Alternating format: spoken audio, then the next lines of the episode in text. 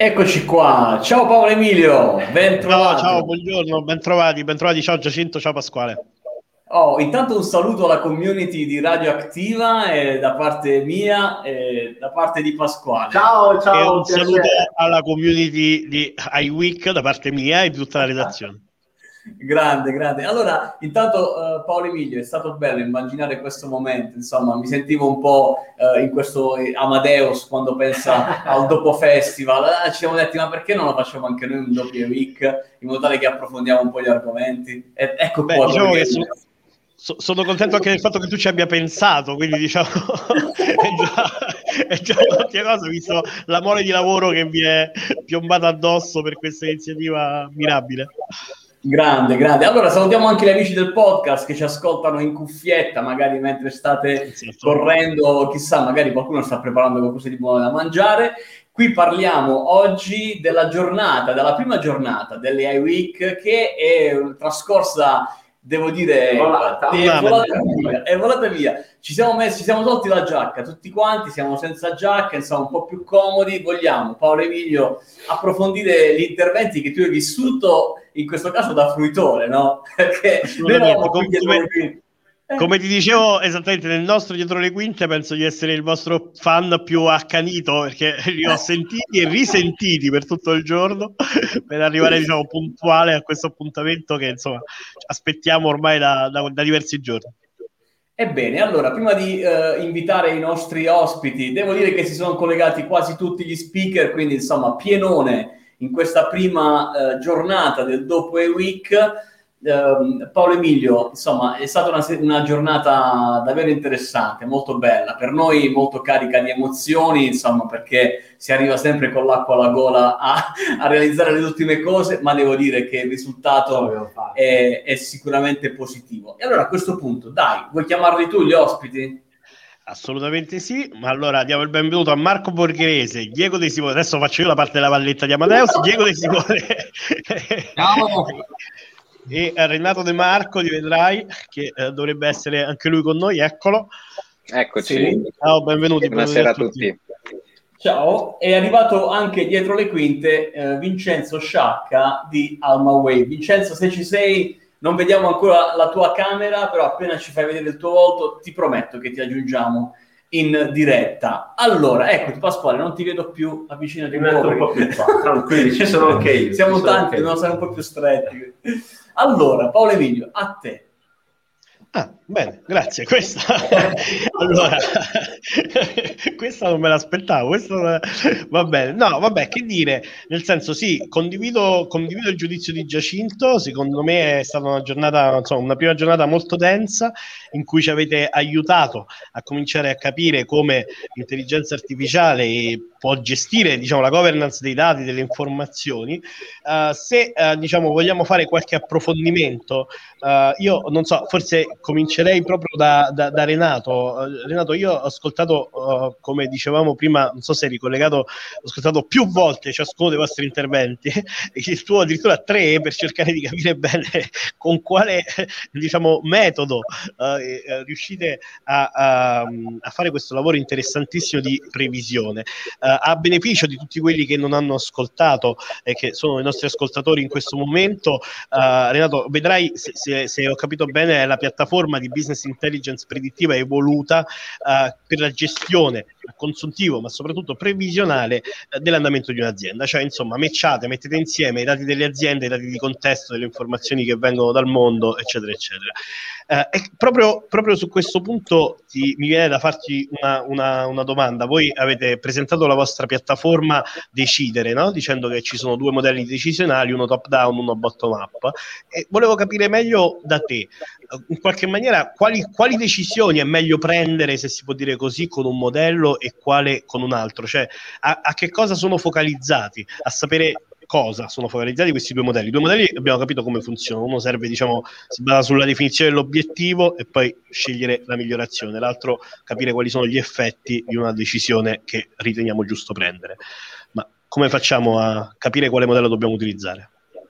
No, parte esattamente dal concetto stesso di decisione, cioè dall'esigenza del decision maker aziendale. Se la decisione che voglio prendere è chiara o ho una visione molto limpida di dove voglio arrivare, allora vado a interrogare i modelli predittivi per capire dove effettivamente mi porterà la mia decisione. L'altro approccio invece è quello dove io ho in mente l'obiettivo, che potrebbe essere un valore soglia del mio fatturato, del mio EBITDA, dei volumi di vendita, di soddisfazione dei clienti finali e così via, ma non so come provare a raggiungere l'obiettivo e quindi lascio che siano i modelli predittivi a tracciarmi il percorso. Quindi da un lato ho chiaro il cosa vorrei fare, facevo l'esempio di sono un'azienda in ambito retail, decido di provare a effettuare determinate scontistiche ai miei prodotti. Non so come reagirà il mio cliente finale, quindi i volumi di vendita, il mio fatturato e così via. Ho in mente la decisione, calcolo dove mi porterà. L'altro è invece parto al contrario, voglio aumentare i volumi di vendita. Dimmi come fare per, e allora lascio che mi venga descritta la decisione effettiva. Okay. Insomma, è un po' come il navigatore, bello. Paolo, è il navigatore satellitare. Ecco, questa parola mi ricordo molto bene del tuo intervento. Intanto salutiamo anche Vincenzo. Ciao Vincenzo, non può mostrarsi perché il video, ma ecco, insomma, ti senti. È incoraggiante. Però il navigatore satellitare, Paolo Emilio, è stata una bella metafora, no? Tu sai dove arrivare, lui ti indica il percorso da fare. Quanti imprenditori davvero oggi potrebbero mettere l'acceleratore all'interno delle proprie aziende anche grazie a queste tecnologie? È incredibile. Assolutamente, diciamo, è molto interessante anche perché va proprio a incrociare il discorso di velocità, no? Il navigatore ci dà la strada più veloce, oltre che la strada più, diciamo, esatta. Da seguire. E esattezza e velocità sono un po', insomma, le due parole cardine, no? In questo momento che ci giochiamo. Ci giochiamo soprattutto in un momento, e qua, diciamo, forse chiedo l'intervento del nostro ospite invisibile Vincenzo, nel senso che velocità e esattezza della strada sono un po' le strade che noi ci giochiamo anche più in generale, se vediamo questo momento storico in cui siamo, no? Quando alle soglie di una trasformazione epocale, non solo per la disponibilità di tecnologie che abbiamo, ma anche in questo momento per le risorse che sono a nostra disposizione o che saranno presto a disposizione delle imprese. In questo senso ho apprezzato l'approfondimento che tu hai fatto quando dicevi che AlmaWave sta lavorando con un gruppo di ricerca sull'implementazione e sul lavoro nel riconoscimento linguistico. Esatto. E la domanda che mi veniva in mente però era, ecco, quale può essere la via italiana a questi temi nel momento in cui grandi vendor con gigantesche basi dati e integrazioni di tecnologie straordinarie stanno lavorando su soluzioni analoghe, quindi come fare per, diciamo, trovare il nostro spazio come imprese in Italia in un settore che sembra essere un po', diciamo, monopolizzato, okay, in questo momento? Allora, questa domanda è molto interessante e ti ringrazio per avermela fatta. Diciamo che è chiaramente una delle sfide della nostra azienda, perché di fatto quando vai dai clienti, insomma, i big vendor sono ben presenti. La cosa positiva è che l'approccio con cui si pongono è un approccio, come si dice oggi, orizzontale. Ok, quindi è tutto facile, è tutto easy, ti do la piattaforma, fatti l'assistente, ti do la piattaforma, realizzati un modello per estrarre delle entità. In realtà poi i clienti purtroppo si scontrano con questo approccio ed oggi report in cui di fatto mostrano una importante disillusione nei confronti dei risultati dell'intelligenza artificiale, non in generale, di cui tutti apprezzano i forti progressi, ma proprio specifico nel poter indirizzare problematiche specifiche. Oggi si susseguono perché di fatto si va dai clienti, si dice abbiamo fatto un bot in grado di discutere e dibattere, poi però non si riesce a fare un bot decente che dà delle informazioni su dei prodotti. Ecco, la nostra via, la nostra sfida è quella della vertical AI, quindi andare a risolvere un problema con una serie di strumenti. e poi ovviamente con un forte focus sulla lingua italiana. Quello è abbastanza importante, perché non ci nascondiamo il fatto che l'italiano è di fatto un dialetto quasi, diciamo, è una lingua minore purtroppo per tanti persone. Io ricordo che l'italiano forse dovrebbe essere tipo la 19ª, 20ª lingua parlata al mondo, quindi insomma per voi la sfida non deve essere facile, Vincenzo, per quanto possiamo padroneggiare quella nostra lingua, però effettivamente a livello di business, se lo guardiamo, no? I big player a cui faceva riferimento durante il suo intervento Marco Borghese, con cui avete già lavorato, IBM, Google, Microsoft, insomma chiaramente si parte dall'inglese, si parte dallo spagnolo, certo. da altre lingue. Ecco, voi Marco invece come avete affrontato questa tematica? Lavorando voi assolutamente sul mercato, quello italiano, ma come sappiamo con ambizioni anche insomma più internazionali.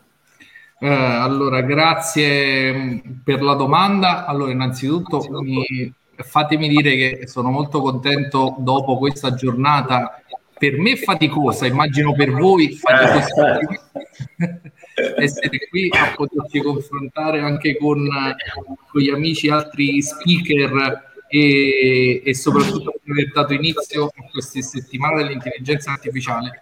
Prendo a spunto quello che ha detto prima Vincenzo, cioè sull'approccio orizzontale da parte dei vendor, che in qualche modo corrisponde, ma lasciatemi dire anche giustamente, avendo una visione globale. Qual è il nostro approccio? È proprio quello che in qualche modo ho provato a raccontare oggi nel workshop, che vede da una parte la tecnologia come lo strumento, e non è il fine dei progetti di digital transformation, perché concordo, come dire, con il fatto che magari alcune realizzazioni che oggi hanno portato qualche critica rispetto all'implementazione di agenti virtuali, in realtà il problema è stato proprio affrontarle come progetti tecnologici. Mi fa piacere, visto che in questo caso AlmaWave, come noi, proviamo nel nostro piccolo ad essere, come dire, dei rappresentanti dell'italianità, condivida il nostro approccio, diciamo, sulla vertical, no, noi la chiamiamo la vertical knowledge base, Vincenzo definiva vertical AI, perché c'è un'esigenza di verticalizzazione. Le tecnologie oggi consentono ovviamente di implementare dei piccoli automi, ma sono poco più che un risponditore Q&A, la FAQ automatica. Invece per ciò che riguarda l'intelligenza artificiale c'è bisogno di unire degli approcci statistici che guardano, come dire, machine learning, deep learning, ma anche, e da qui arriviamo al tema dell'italiano, un approccio prettamente linguistico, che consente poi alle aziende di orientare lo sviluppo di agenti virtuali rispetto al loro contesto, settore e specifico business.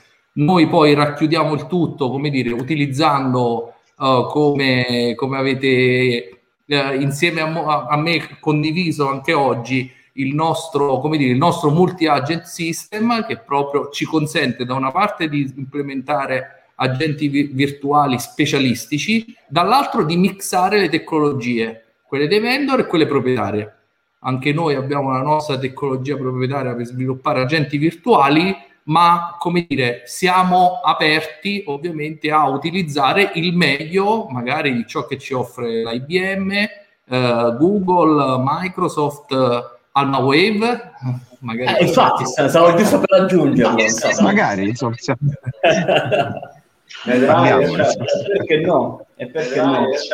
Perché no? Assolutamente, magari. E magari sfruttiamo qualche insight che ci dà Renato, fuori qualche use case interessante, in attesa di vedere che cosa ci dice Diego. Bene, c'è un piccolo ritorno. Sì, infatti.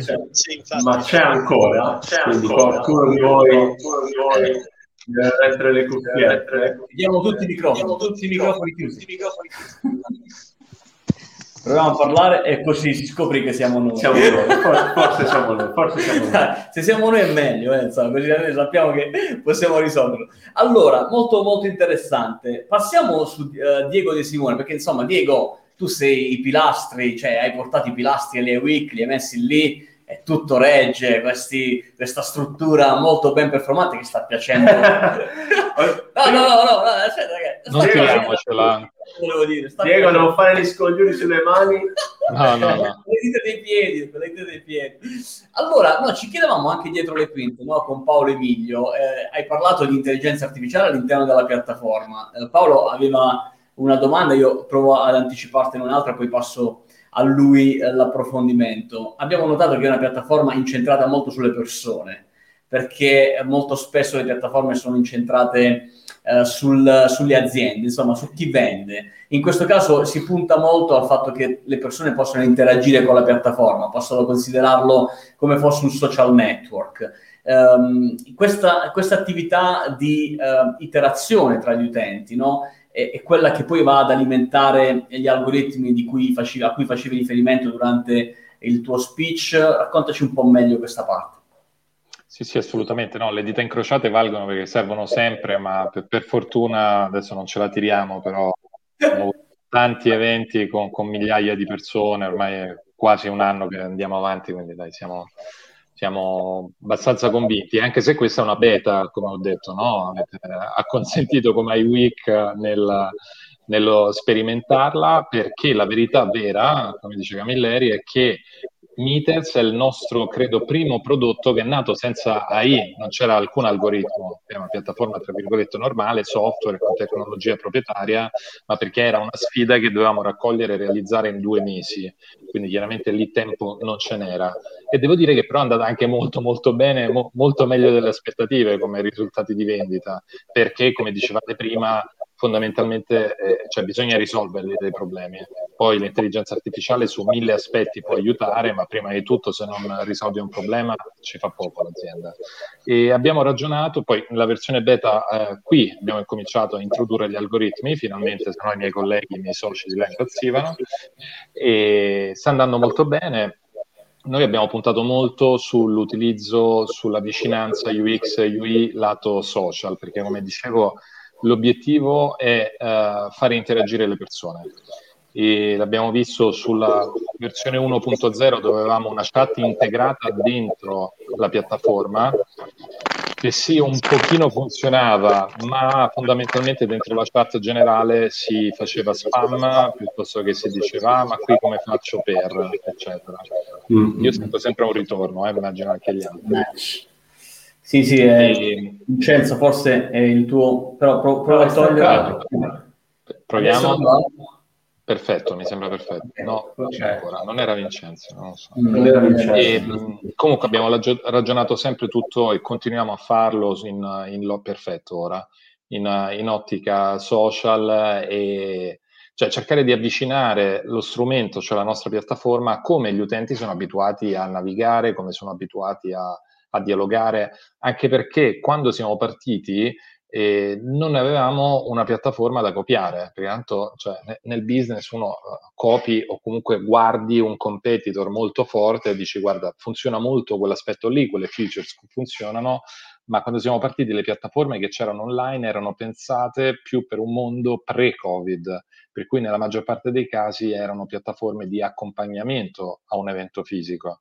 Mentre adesso questo è proprio un evento completamente online e le regole sono completamente differenti e abbiamo avuto difficoltà, cioè abbiamo fatto tanti brainstorming, per fortuna devo dirlo, anche con RemTech, con Fiera di Ferrara di Bologna, per ragionare su quale potesse essere la configurazione migliore.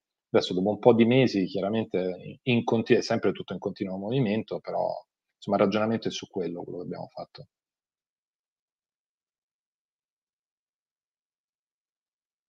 Sono l'unico col microfono aperto, penso. Ecco, sì, adesso mi sentite però, adesso mi sentite. Ho una curiosità, visto che ci sono qui gli speaker, qualcuno di voi ha ricevuto delle richieste di appuntamento, avete ricevuto dei bigliettini da visita, qualcuno vi ha contattato già o nel caso contrario succederà tutto domani? Sono arrivate delle richieste. Bene. Marco, qualcuno ti ha scritto? Qualcuno ti ha chiesto contatto? No, mi hanno detto che per errore hanno scritto a Renato, ma in realtà volevano scrivere a noi. Vabbè, allora Renato sarà così gentile da passarli prima a te e poi a Vincenzo. Dai. Ma scusate, stiamo qui tutti insieme, condividiamo, cioè, mi sembra il minimo. E ci sta. Open Innovation. Giacinto e Pasquale, io personalmente non ho ancora controllato, ma ritengo di sì, visto tra l'altro che mi dicono che c'è stata molta partecipazione, questo quindi... ovviamente vi ringraziamo per, per averci concesso questo palco, e mi fa piacere, e poi vediamo, appena finisco qui vado di là a controllare in piattaforma. Bravo, ti metti nelle mail a vedere se qualcuno ti ha scritto. Bene, in questo clima, dando questo clima collaborativo, e anche prendendo spunto dalle cose che diceva Diego De Simone, è molto amato la citazione di Floridian Life Community, Diego, no? Quindi questo obiettivo quasi di passare a un marketing relazionale, di co-creazione di valore, no? Ho una domanda che forse potrebbe anche essere l'ultima, visto i tempi, che è aperta un po' a tutti. La domanda è questa. Mi sembra di capire che grazie a intelligenza artificiale, analisi dati e tutto quello di cui avete parlato oggi, si sta un po', stiamo assistendo un po' a un passaggio epocale, cioè mentre fino a oggi il consumatore, il cittadino era oggetto di un'osservazione e gli strumenti con i quali veniva indagato erano percepiti come pervasivi ed invasivi, adesso si sta andando verso una direzione in cui non è più non sono più il telefono, non è più l'oggetto con cui vieni spiato, il computer, ma l'oggetto, il megafono, cioè un'inversione, l'oggetto con il quale tu puoi parlare, puoi incidere, puoi diventare da oggetto di osservazione a soggetto di racconto, così, no? E definire, dire, suggerire quali sono le tue esigenze, quindi in qualche modo forse anche il marketing sta passando dall'essere dalla sua natura tradizionale a quella di essere più un servizio, sempre più servizi. In questo senso mi chiedo se le vostre soluzioni stanno ridefinendo delle soluzioni innovative che colgono proprio questo aspetto che mi è sembrato il principale, almeno a termine di questa prima giornata di lavori. Sì, assolutamente. L'idea che abbiamo avuto di bacheca, di feed, va in quella direzione lì, cioè intanto di personalizzare chiaramente l'esperienza dell'utente, perché RemTech, sulla piattaforma RemTech voi oggi entrate, ci sono stati più di 400 eventi, ci sono più di 100 stand, però la pagina è sempre quella, quindi un visitatore che entra lì tutti i mesi in un anno, che noia, è sempre quella roba lì, poi è naturale che sia anche un po' così. Allora una bacheca dove invece ogni volta che accedi ti mostro dei contenuti diversi, quel megafono di cui dicevi, dove con gli algoritmi andiamo a cercare di capire quali sono gli interessi della persona, alla Netflix, quindi a seconda di quello che ti interessa ti mostro, ma anche do più spazio a chi paga di più, naturalmente, agli stand che pagano di più, correlati all'interesse della persona specifica. Nel frattempo volevo dire che ho lasciato un biglietto da visita a Marco, così almeno ce lo scambiamo, siamo sicuri che arriva. Grazie. Adesso allora provo io a seguire le considerazioni di Diego e rispondere alla domanda di Paolo Emilio, dicendo che certamente è così, è in atto questo processo, no, di cambiamento di prospettiva. Speriamo tutti quanti noi di dare il nostro contributo, perché facciamo un esempio che riguarda anche la nostra vita personale. Un conto è essere supportati, un conto è essere orientati, e quindi tra l'altro il confine è sempre molto sottile, no? Quindi da oggetto di analisi a soggetto, e quindi a interpretare quello che nel marketing da anni ci raccontiamo tutti, e su questo Pasquale ovviamente è un luminare, nel senso che tutti quanti noi aspettiamo il momento della co-creazione del valore, quindi la partecipazione, e in questo senso è la personalizzazione, cioè un conto è avere una proposta, una promozione, una relazione che tenga conto che dall'altra parte c'è Marco, e un conto invece è indagare in maniera come un voyeur, no, che cosa sta facendo Marco, per poi andargli a, in maniera così subdola, fargli una proposta commerciale. È un confine sottile, però ritengo che tra l'altro